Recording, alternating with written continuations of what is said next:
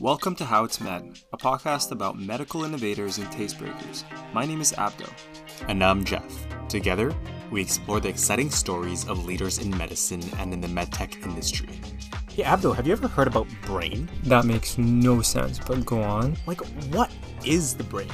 And like, how on earth can someone dovetail cutting edge research on non invasive neuroimaging into founding several large scale health technology initiatives literally on either coast of Canada. Okay, I don't want to get ahead of ourselves, but I'm beginning to suspect that you might be talking about Dr. Ryan D'Arcy. Get it? Ahead? Like brain? Head? P- please explain. Let's just get started. Whatever. I understand that uh, you actually grew up in Williams, or you, you you you were born in Williams Lake, correct? Born in Williams Lake and grew up in Williams Lake. Yeah. Awesome. So tell us how you got from Williams Lake to where you are now, because I, I actually did my general surgery rotation at Williams Lake a little while back, and it's it's a long ways away. yeah, Cariboo Memorial Hospital. That was where I was born. I I um I grew up and uh, in a family that was fairly uh, focused on uh, academics and university uh, I was mu- much more interested in skiing. So there came a point where, uh, rather than go into the mountains, my dad uh, took me down to the coast to uh, Vancouver Island to a private school called Brentwood College. Mm-hmm. And Brentwood was really to prep you for uh, going into university. And uh, that probably took me on the on the path through university to becoming a, a neuroscientist that I am today. So, why do you choose the neurosciences overall? Yeah, I've I, you know I've been asked that question a number of times, and I my first memory of being interested in the brain uh, was definitely in grade eleven biology. I was loving biology and physics, and my biology teacher, which is amazing because uh, he his name is David McCarthy, and he and I actually work together now on collaborative projects, which is super cool but he noticed that I liked biology. And so we were about to do the cow eyeball dissection. And he said, Listen, Ryan, uh, uh, you really love this stuff. So if you want, you tell me what, I'll get you something else. And, and, uh, I thought about it and I, and we, we decided on a dogfish. And so he, he, would actually gone out and found a dogfish and I, I got to dissect a dogfish.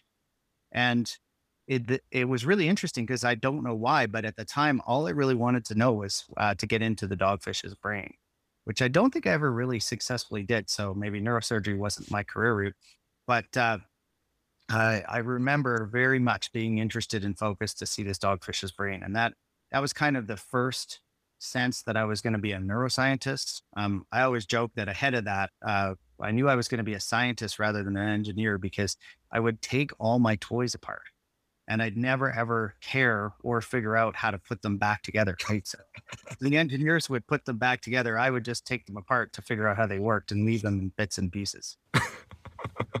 that's, that's, that's actually really awesome. I love that story.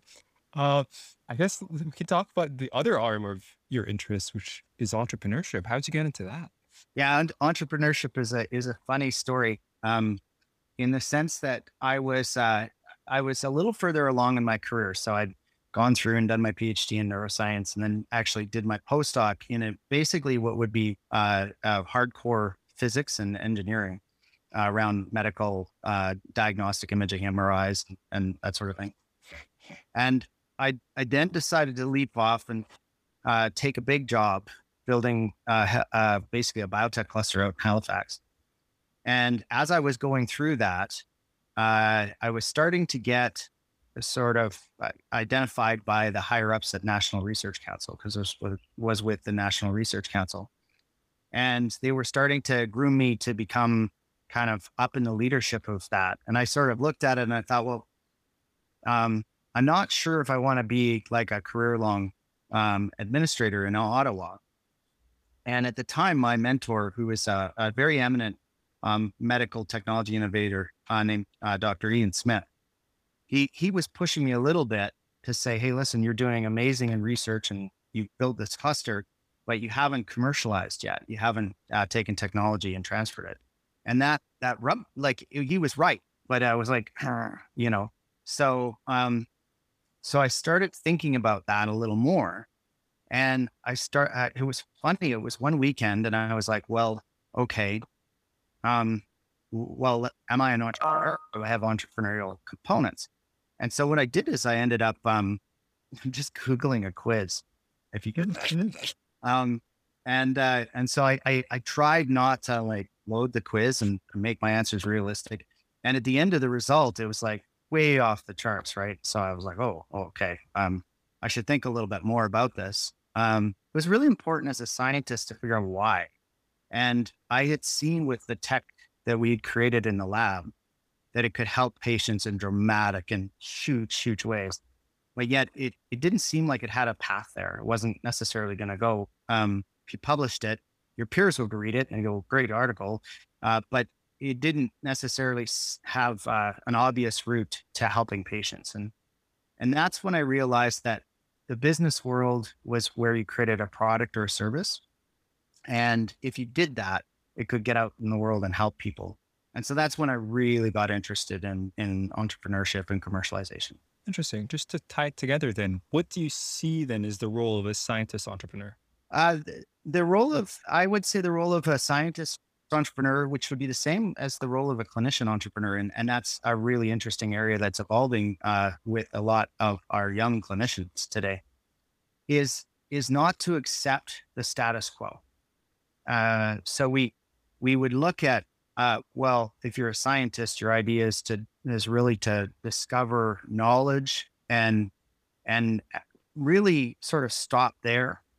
And I think if you push it forward and you say, okay, now I need to implement knowledge, that's when the entrepreneurial part uh, comes in, right?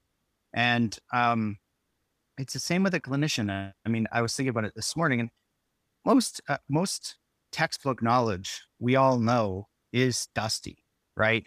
I mean, to make it into a textbook, it's been a long time uh, for that knowledge to be kicking around.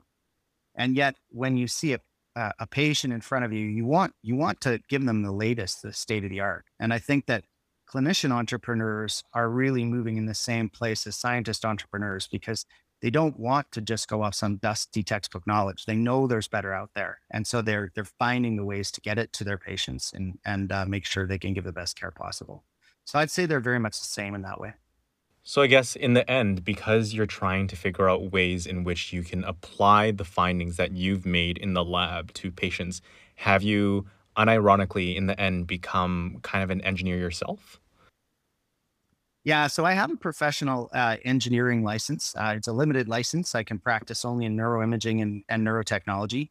Uh, but it it was interesting because a lot of my training really focused on hybrid training. So I took my hardcore neuroscience and sort of then became very much focused on the engineering physics of non-invasive imaging. And we would we would be uh, like we were an institute of engineers and physicists who uh, basically built MRIs and other um, large scale medical imaging devices and portable ones.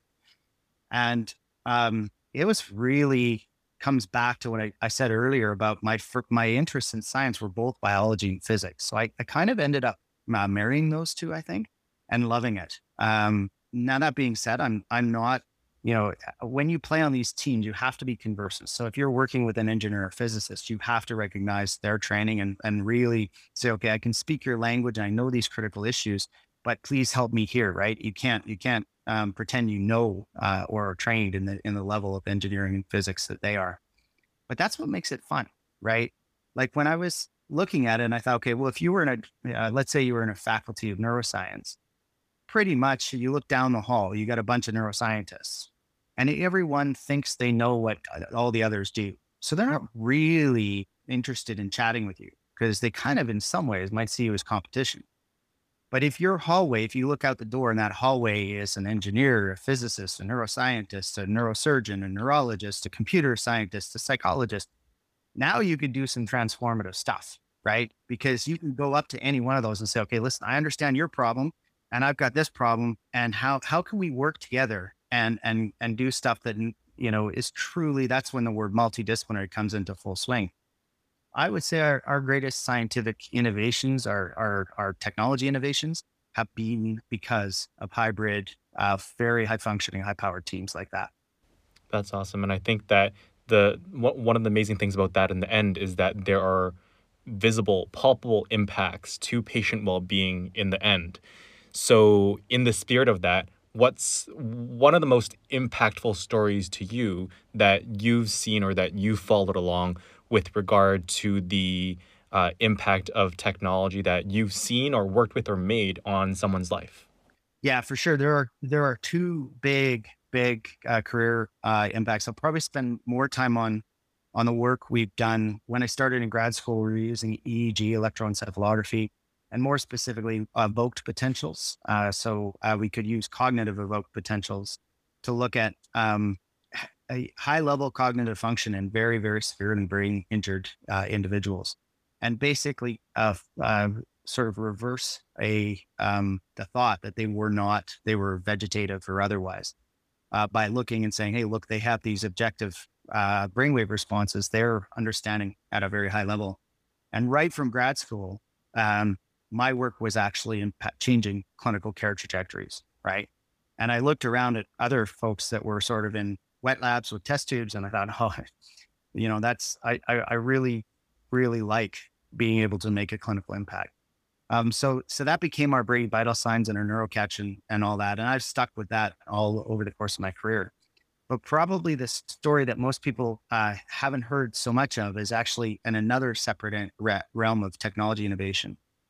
Um, when I was with the NRC, we got involved in a, in a large project. It was about 21, 22 clinical surgical sites across the country uh, and about six or seven technical engineering sites and the goal of the project was uh, to ask the question there are flight simulators to train pilots. So when you get on a plane, you know that that pilot has been trained on that particular uh, uh, plane uh, in a flight simulator. And yet there weren't so, so much as a simulator of, of that sort for surgeons.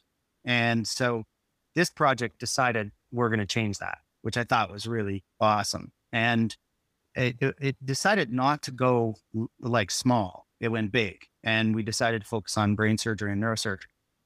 And so, by virtue of being kind of embedded in the hospital with all the big imaging facilities, we became the ones that created the data from advanced MRI and, and other imaging measures. And so, we actually fed this project uh, all of its early uh, data around brain tumor surgeries.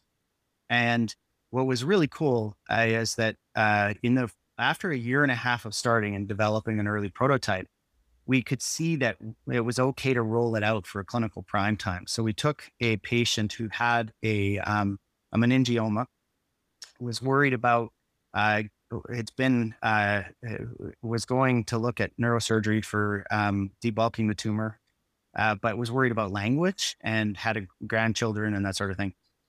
Um, wanted to maintain the relationship, didn't want any functional impacts. And we actually, in prototype format, rolled this thing in with the neurosurgical team. And it was so amazing, right? It was the world's first brain surgery simulation that was ever done.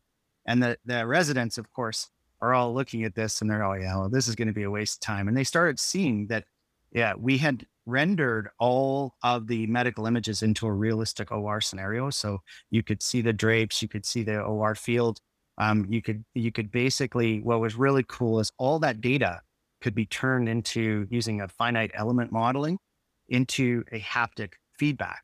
So you could go in and use the instruments and you could tap the skull and it was hard, and then you could actually debulk the tumor. And so uh, we have photos where these uh, somewhat cynical at the start residents all of a sudden are clamoring over each other to try and get there, right? Because as as as you know, um, when you're first starting neurosurgery, they don't let you as close to uh, the patient as they do when you're like a PGY four or five. Yep. Or, yep. And and so um, they were all like just going crazy for it. And what was really fun was um, we actually did the rehearsal. Um, and I'll never forget this. We did the rehearsal, and then we um, that night met with the patient and the family and said, rather than uh, what is commonly the question is, um, how many of these have you done before, doctor? Uh, we she got to ask the, uh, the question, um, how did my virtual brain surgery go? Right. I mean, you can imagine how anxiety relieving that was for her to say, yeah, it went really well. You know, we're really confident. We feel good. And uh, so then we took her into the OR and we did the surgery. and uh, it was a huge success. And what was amazing is this went wild, right? So the media were phoning us in the OR. Uh, word had got out, and the uh, the OR nurse was coming in saying, "Yeah, we're getting asked for the media." And so um, she recovered uh, one day, and then was actually in a in a press conference where all ca- uh, Canadian national media uh, stopped and went live. And so she's hanging out. Um, we're sitting beside, and the neurosurgery simulator is there. Um, we're just doing a full media show all day. And um, she leans over and, and gives me a big kiss. Right. And the first thing I thought is, whoa, hey, your husband's on the other side. But but she was just awesome and she was just so thankful and happy and and I, I sort of was standing to the side at one moment and my vice president of research who was a physician he said do you realize how rare that is right and i was like what do you mean and he's like do you realize that it is incredibly rare that something you develop in a lab directly impacts a patient like this. And I was like, wow, yeah, you're right. Um, and that really drove the point home to me that, you know, uh, if whatever you're doing in the lab, you should make it your goal to try and get hugged or kissed by a patient because that's truly translational, right?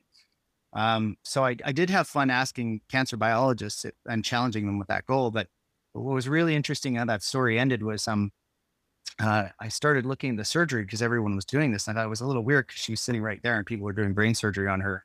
And then she, I thought, I hope she doesn't get up and do brain surgery on herself. And she actually ended up doing that. Um, so that was that was pretty crazy. Uh, but that uh, that went around worldwide, um, and by worldwide, really worldwide.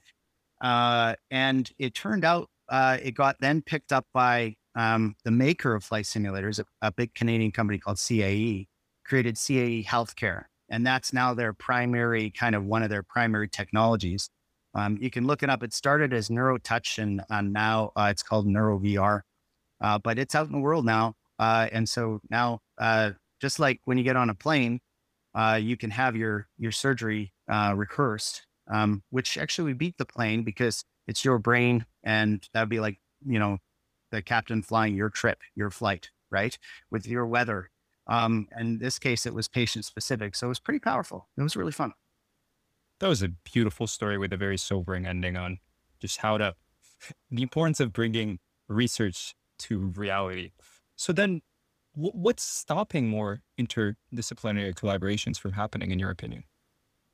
Uh, I don't know if there's anything stopping it so much anymore. I think, I think that, um, I think that probably the the biggest barrier is is actually how we get performance uh, measured, right? So, so if you think about it, the performance, a way that people get their uh, improve their careers and, and increase their um, their standing hasn't changed. And so if you if you think of a scientist, you we all know that scientists are supposed to publish or perish. So if you're in a university setting, really, in order to continue to be successful, you need to keep your publications up. And so you're not necessarily, even if you think it's important, you're not motivated to translate. There's not a lot of metrics that come in and say, listen, you created a product and service, and that's that's worth this many publications. So I think it, as long as we we always have a system that is incentivizing us um, in the older school ways, we'll probably always have that barrier. Uh, I think the same is true for for clinical medicine. Uh, a large component of clinical medicine would be about, uh, of course, patient care quality. Um, and then if you get into the sort of academic side, it adopts the same science mentality. But there isn't any actual, uh, like we talk about innovation. I always say that everyone thinks innovation is a great idea, uh, as long as they get to do, they don't have to change what they're doing. And so we talk about go innovate, go innovate, but we still measure in the same way that is actually in many ways not rewarding innovation.